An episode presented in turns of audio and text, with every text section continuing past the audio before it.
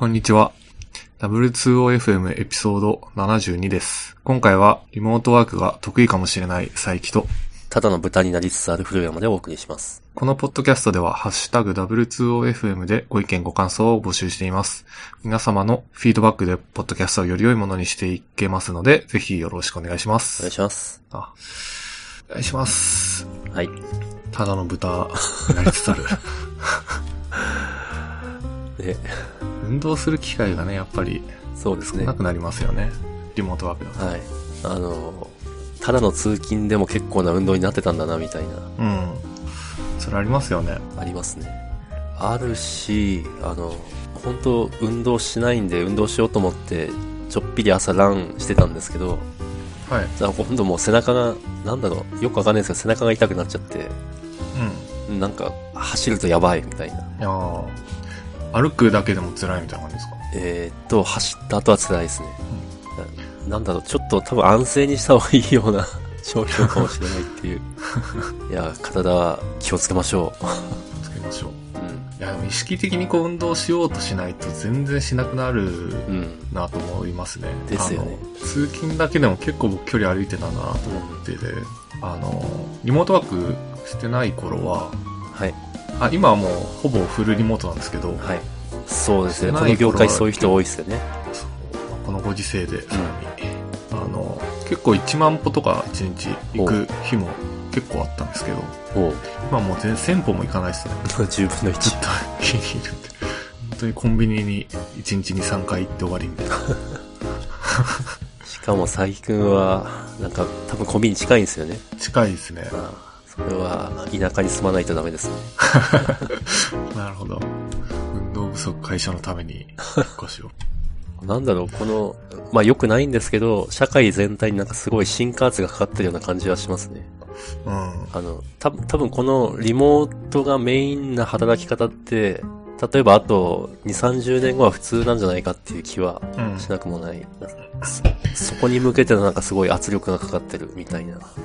まあ実際、まあ、この業界は本当にしやすい業界だと思うんですけど、他の業界でも多分出社しないとできない、で出社しなきゃいけないみたいな、その仕事ばっかりでもないと思うので、うん。まあ、いい機会と いう感じでもないけど、なんて言うんだろう。これを機会に、いい方向で変わることもあるのかなっていう。そうですね。まあできたらポジティブに捉えたいですよね。うん。ポジティブなこと探していかないと。幸せ探し的な。いやーでもなかなか、まあ、結構、なんか、だいぶ、こう、雰囲気が変わったというか、一気に。うん。ああ、そうですね世の。中の。うんもうそればっかですからね、うん。話題が。うん。これで終わりが見えてればいいんですけど、そうでもないみたいな。うん。なんかとりあえず、うちのあたりの学区の小学校は、ゴールデンウィークまで、まだ休校が決まった感じですね。ああ、ゴールデンウィークまで？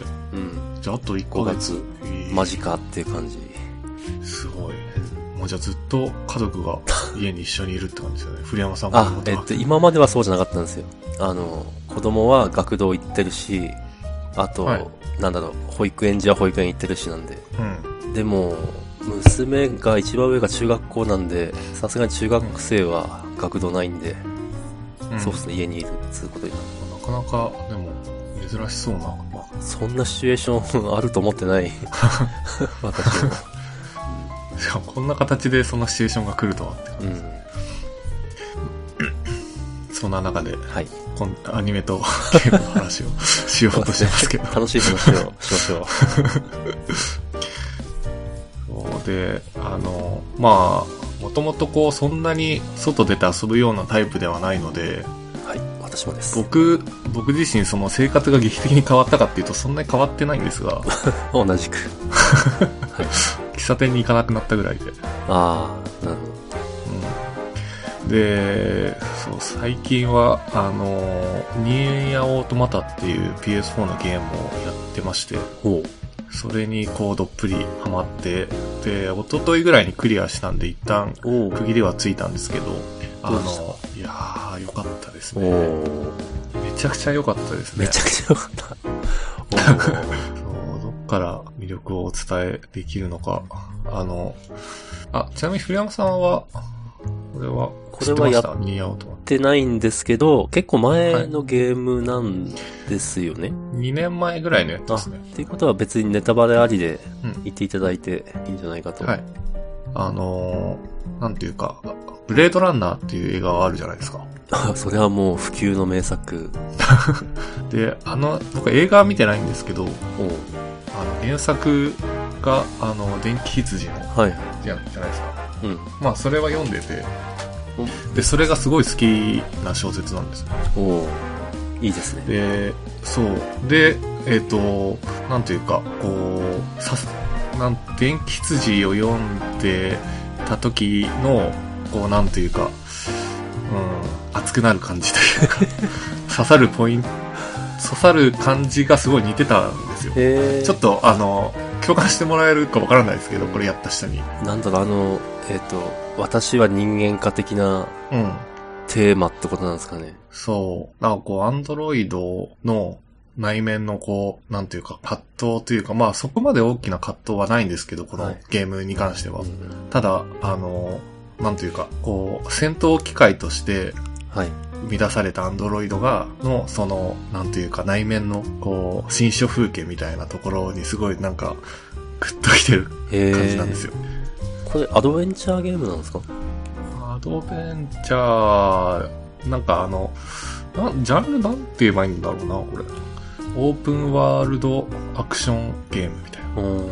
あ、あ、アクション。アクションです。オープンワールドではありながら、こう、クエストが存在してて、で、ポイントポイントで敵と戦うっていうそのアクション要素もあって、シューティング的な要素も少しあってみたいな。なんと。っていう感じのゲームなんですけど、あの、こう、地球が、あの、地球外生命体のあの、ここで言われる、言われてるのは、あの、機械生命体っていうのが出てくるんですけど、はい。その、えっ、と、地球外生命体である機械せ生命体に地球が侵略されて、人間が、えっ、と、月に逃げて、で、えっ、と、そう。で、人間、月に逃げた人間が開発した戦闘用のアンドロイドが地球を奪還するために地球に送り込まれて、その、えっ、と、アンドロイドが機械生命体と戦うっていう、ざっくりとしたストーリーやばい。すごいやりたくなってきた。で、その、あの、戦闘機械、あの、人間が作った戦闘機械であるアンドロイドを操作するんですけど、あのまあ、そそんなにこう、ちょっと違うんですけど、ブレードランナーとは。はい。た、だ、まあ、ざ、なんとかこう共通点もあるし、あのまあそこでちょっと近さを感じてはいて、あのまあ、こう、ゲームとして操操作するその主人公というか、はい。あの、キャラクターは女性のキャラクターで、女性のアンドロイドなんですけど、ほあの、まあ、戦闘用に作られたアンドロイドなので、こう感情を持たないようにこう、人間から制限されてる。で、なんか、そこら辺が明確にこう言及されてなくて、感情を持ってるから制限されてるのか、もともと感情を持ってないのかっていうのがふわっとしてて、あ。明示されてない？そう。いや、されて、されてて見逃してるだけかもしれないですけど、なんかそこら辺ふわっと僕はプレイしてて、あで、で、最初の方は、なんかその、結構アンドロイド同士で、こう人間的な会話とかしてるんですよ。なんか、憧れのあの人に食事誘ったけど、断られて、私はもうなんかこの世界でやっていけないみたいなことアンドロイドが話してたりしてて。思ったより人間っぽい。そうそうそう。だから感情はあるんだけど、でもそれはあんまり、えっと、見せないように、なんというか、されてるというか、あ見せるのは良くないことだっていう感じの空気になってるっぽいですけど。で、あの、操作する女性のアンドロイドは、その中でも全然こう、かなりこうアンドロイド寄りというか、全然こう、最初の方感情をも持たない風に見えて、はい。なんというか、すごい冷たいんですね。他のアンドロイドとかに対しても。ただ、えっと、なんというか、こう一緒に、こうクエストしていくこう仲間がいて、で、えっと、その人に対してもすごい冷たいんですけど、はい。終盤の方に、こう、なんていうか、その、一緒にクエストしていくアンドロイドに対する、こう、人間的な、こう、温かみのある、こう、なんかやりとりとか、そそういう、こう、チラッと見せる人間的な部分とか、っていう、なん、なんかこう、くすぐられる、なんか多分王道というか、なんか、ベタな、なんというか、あの、はい。ベタではあると思うんですよね。こう、感情っていや、ないわかる。なんかすごいやりたいな。そう、こう、時たを見せるこう、人間的な部分にグッとくるみたいな。でもバベタだからこそ、なんていうかすごいグッときたなみたいな。それはなんか、やっぱ自分の存在意義とかについて、ま、悩んだりとかしたりするんですか？なんか、あの、いや、悩んでるシーンも確かにあるんですけど、なんかそこまでこう深くは掘ってない感じそうなんですよ。いうのではない。そう、だから本当にこう、なんていうか、ものすごい新象風景が描かれてる感じでもないんですけど、うん。でもこう、なんていうか、ちょっとした言葉の端々になんか、そういう人間的な部分がこうちょっと漏れたりとか、うん最後の方とか、あの、自分のこう、あ一緒にクエストしてるアンドロイドが、あの、すごいダメージを受けた時にすごい感情的になったりとか、うん。そういうところにこう、なんていうか、あ熱いものを感じましたね。なるほど。なんかこう、哲学的ゾンビ的な話が出てくるとかではないんですね。いや、そうです。そういう感じではないです。あ、そういう感じではない。いいっすねあ。んまりだから頭使わないです。使わなかった。ちなみにプレイ時間はどのくらい？えーっと、プレイ時間どのぐらいだろうな。70時間とか。おお長いあ、そこ言ってない50ぐらいマジ。か。あ、じゃあ、あ、てっきり20時間くらいかと思ったけど、そんな軽いゲームではない。50ぐらいはやったと思います。おおまあまあ、まあまあですね。で、まあ、当然ながらその、まあ、PS4 で、僕あの、ワンダと巨像の話をしたと思うんですけど、はいこのポッドキャストで。まあ、それと同じような、こう、なんていうか、ものすごい、あの、映像の綺麗さというか、はい。あの感じが好きな人は本当にこれも好きだと思うんですけど、うん。その、機械生命体が地球を侵略して、で、地球が廃墟になって、で、その廃墟になった地球を歩き回るっていうそのオープンワールドのゲームなんで、その廃墟にグッとくる、まず、めちゃくちゃグッとくるっていう。ポストアクアポカリプスでしたっけ？そうそう。そうそんな感じの。あで、あの、工場の廃墟があるんですけど、あ。はい。あの、すごい印象的だったシーンがあって、はい。工場の廃墟、まあ、シーンっていうか、まあ、ステージというか、あの、はい工場の廃墟に、機械生命体が、あの、すごいめちゃくちゃ助機械生命体の巣になってるんですね、工場の跡地が。はい。で、本来、こう、工場と、その宇宙人っていう、工場にこう、宇宙人がいるっていうのは、なかなかこう、アンマッチというか、うん。あの、ななんというか、こう、すごい違和感があるものだと思うんですよ。うん。そうですね。でも、こう、機械生命体っていうその機械だから、すごいめちゃくちゃ馴染むんですよ。えその工場の跡地と機械生命体が。それがなんかすごい、すごい良かったんですよね。あのステージが。なんか本来こう人間が活動するはずの工場に人間ではない生命体がいるっていう違和感があるけど、でもその違和感を全然感じさせないぐらい、すごいこうマッチしてるというか、なじ、あまりに馴染んでて、なんかそこに感動するみたいな。うそれがすごい印象的でしたね。ん。いいですね。すごいやりたくなってきました。で、あ、そう、その機械生命体も、あの、こう、新象風景もちょっとこうあったりとかして。うんポストアポカリプスは大好きですよ。あ滅 んだ後の世界みたいな。あ、ポストアポカリプスって映画でしたっけ？いや、あの、アポカリプスが崩壊かな？だから崩壊後っていう意味。ポストアポカリプスフィクションジャンル。うん、そうそう、なんかジャン、ジャンル、そういう一大ジャンルがあってですね。多分それに該当するのかなと。週末みたいな。そう、なんか人類が一旦滅んで、その後、すごい時間が流れて、みたいな。うん。近いところだとあの、最近あの、横浜駅 SF っていう小説ご存知？っていうのはどういうなんか、あれなん、心の動きなん？はいですかね。そういうものにこうグッとくる心の動きっていうのは何なんだろうな、みた。何なんですかね。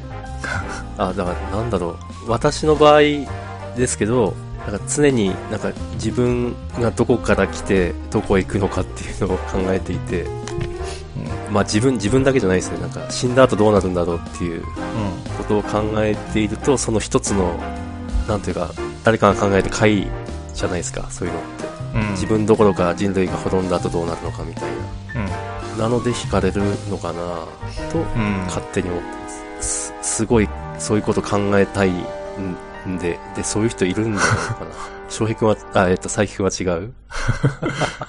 自分、あーなんかこれはでもその、はい、その今の、現今のこう時間軸はい。で存在するこう廃墟を見見るときのこうワクワクみたいのとはなんか別の感じなんですかね？うん。そう今、今の廃墟を見るのとはまあ違うだろうなとは思う。うん。もっとスケールのち、でかい廃墟ですよね。うん。文明が崩壊した後の。うん。なんでな、なんでなのか。私的にはそういう理由ですけど、じゃあ、うん。最近はなんで惹かれるのか。なんでだろうな。なんか、うん、でも根っこはもしかしたら同じかもしれないですけど、あの、栗山さんが、はいの、ポストアポカリプスへの干渉と、根っこは同じかもしれないですけど、うん。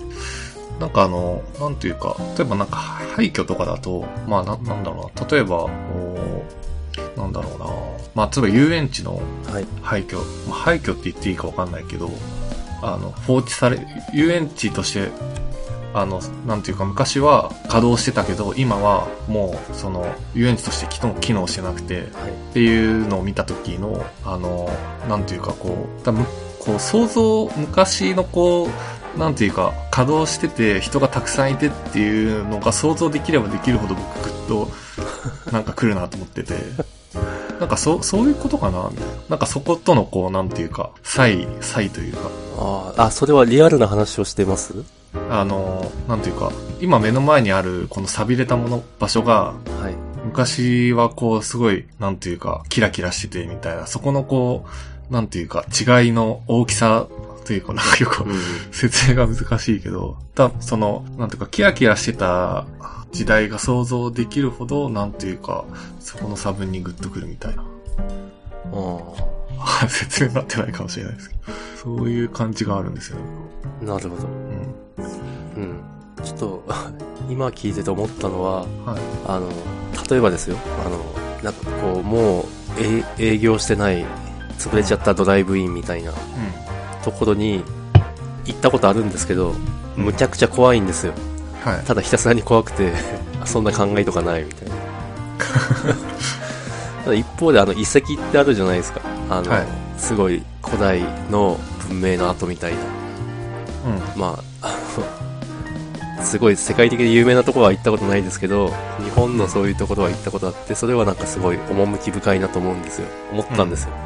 うん。だけど、そのどっちにも当てはまんないなと話を聞けながら思った。なんかその中間なのかあなみたいな。ドライブインよりは古くて、その遺跡と呼ばれるよりは新しいうん。くらいの何か。うん、ちょっと実際にはそういうの見たことないけども、そう、そういうことでもないな、なんか。いや、どっちもグッと、あ、いや、あの、うん僕がそのさっき言ったことも、そう、なんかそういうことでもないかもなっていう、うんなんか今の話聞いてると、そっちはそっちでグッとくるというか、どっちもいいなと思った。あ、ちょっと違うかもしれない。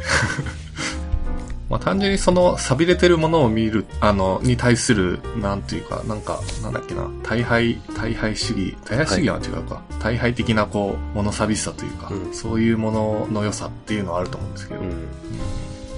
まあ、あの、割とこの話だけで結構言ってるんで、とにかくそういうものが詰まっていると。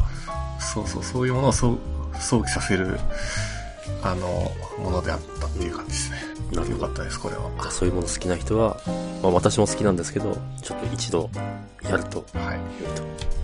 はい。はい。はい。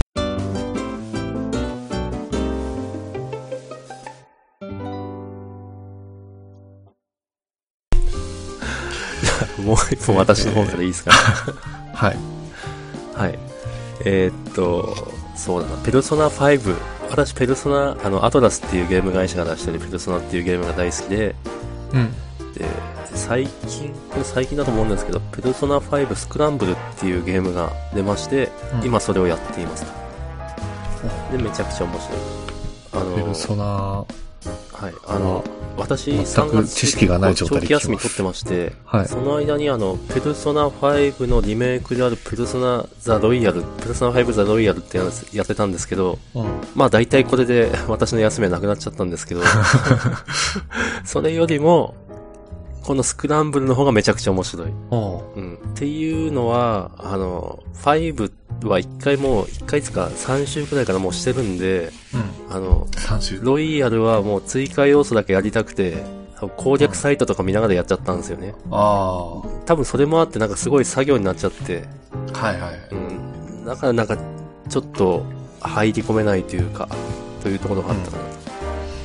まあ、それに比較すると、本当ファイ、このスクランブルは、その私が好きだった、その登場人物たちがもう一回出てきて、しかもなんかすごい、なんだろう、おまけ、おまけじゃなくてちゃんと、またもう一回活躍してくれるみたいな感じではい、すごい嬉しい。なんか全然こう知らない状態で聞くんですけど、どういう要素が栗山さんに刺さったかなんですか、これ。ジュブナイル？はい、ジュブナイル。かな。ジュブナイル。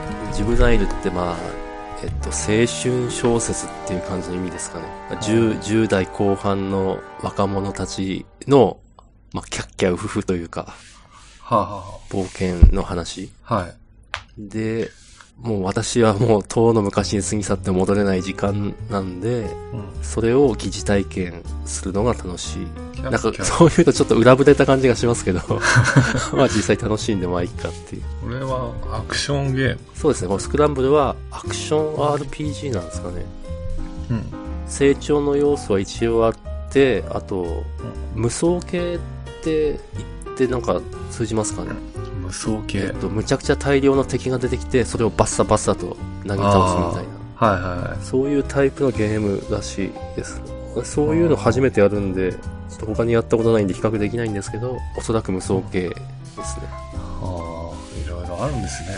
細分化されるんですね、ジャンルが。うん、そう、いろいろあるっぽい。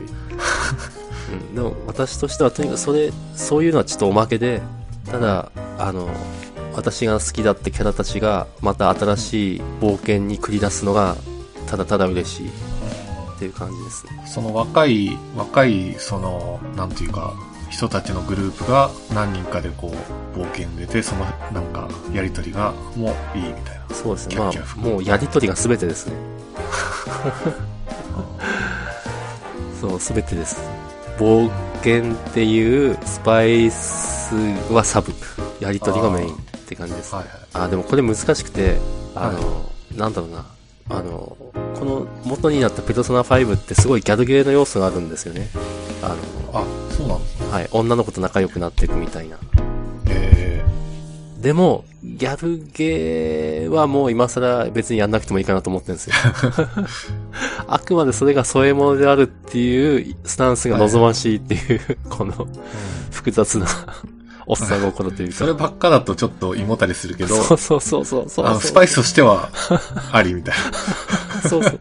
そうなんですよ。だから、この、スクランブルも、あの、冒険が添え物って言いましたけど、やっぱ、冒険がメインであって、あの、このやりとりがメインだと、ちょっとそれは違うんですよ。な。あ冒険のスパイスとしてやりとりがあるっていう、そのくらいのさじ加減が非常に良い。あ。はいはいはい。まあ面白いですね。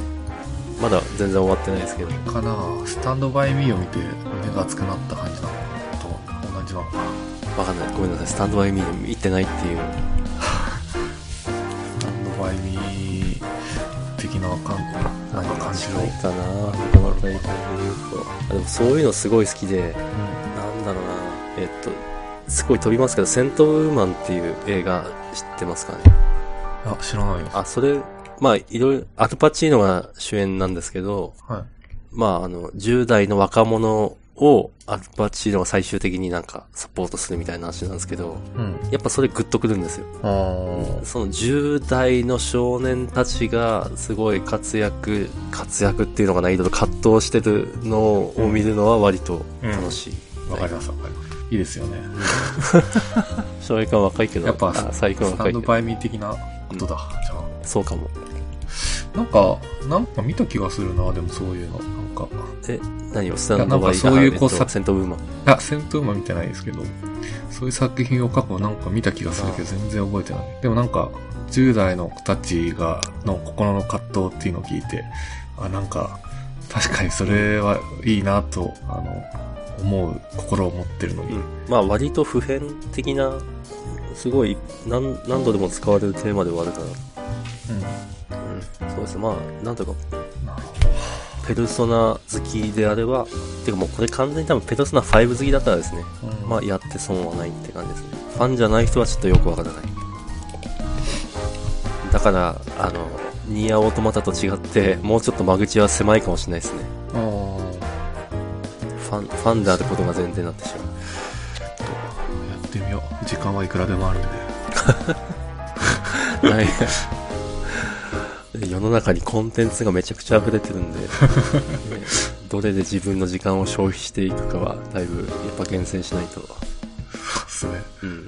はい。私はこれ良かったんで、えっ、と、まあペルソナ好きにはお勧めしたいっていう感じですね。うん。うん。いいですね、でも。はい面白そう。はい。という感じで30分過ぎたんで、あ、この辺で、まあ、お互い一本ずつ紹介したってことで、いはい。いですかね。じゃあ、あの、まあ、しばらくは、自宅待機が続あくと思うので。そうですね、そうですね。はい。世間的にもそうなんで、こうやってコンテンツを消費していきましょうっていうことで、そうですね。はい。じゃあ、なんというか、皆様も聞いてらっしゃる方がもしいればお気をつけて、はい。はい。本当にもう、でも気をつけると言っても、なんか、ねえ、ねえって感じじゃないですか。うんあんまりこう、人と会わないで、外から帰ってきたら手洗うぐらいしかもう、対策のしようがない。まあそうですね。人によっては軽く済むけど、人によってはすごい重症化するとか聞くとやっぱ怖いなとねはうん。なんか、家族とかともちょっと会いづらくなってるんです思う。よねあ、。そうです。少なくとも実家には行けないですねい。けない、いけないですね。いやー、ちょっと、本当にね、あの、こう、どう言っていいかわかんないですけどね。うん。乗り、確かに。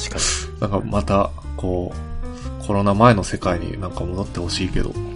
そうもいかないんだろうなまあ、きっとこの体験を経て、また世界は、また良くなるんじゃないですか。うん。はなんか、なるんじゃないですかってすごい他人事っぽいですけど、いはい。うん。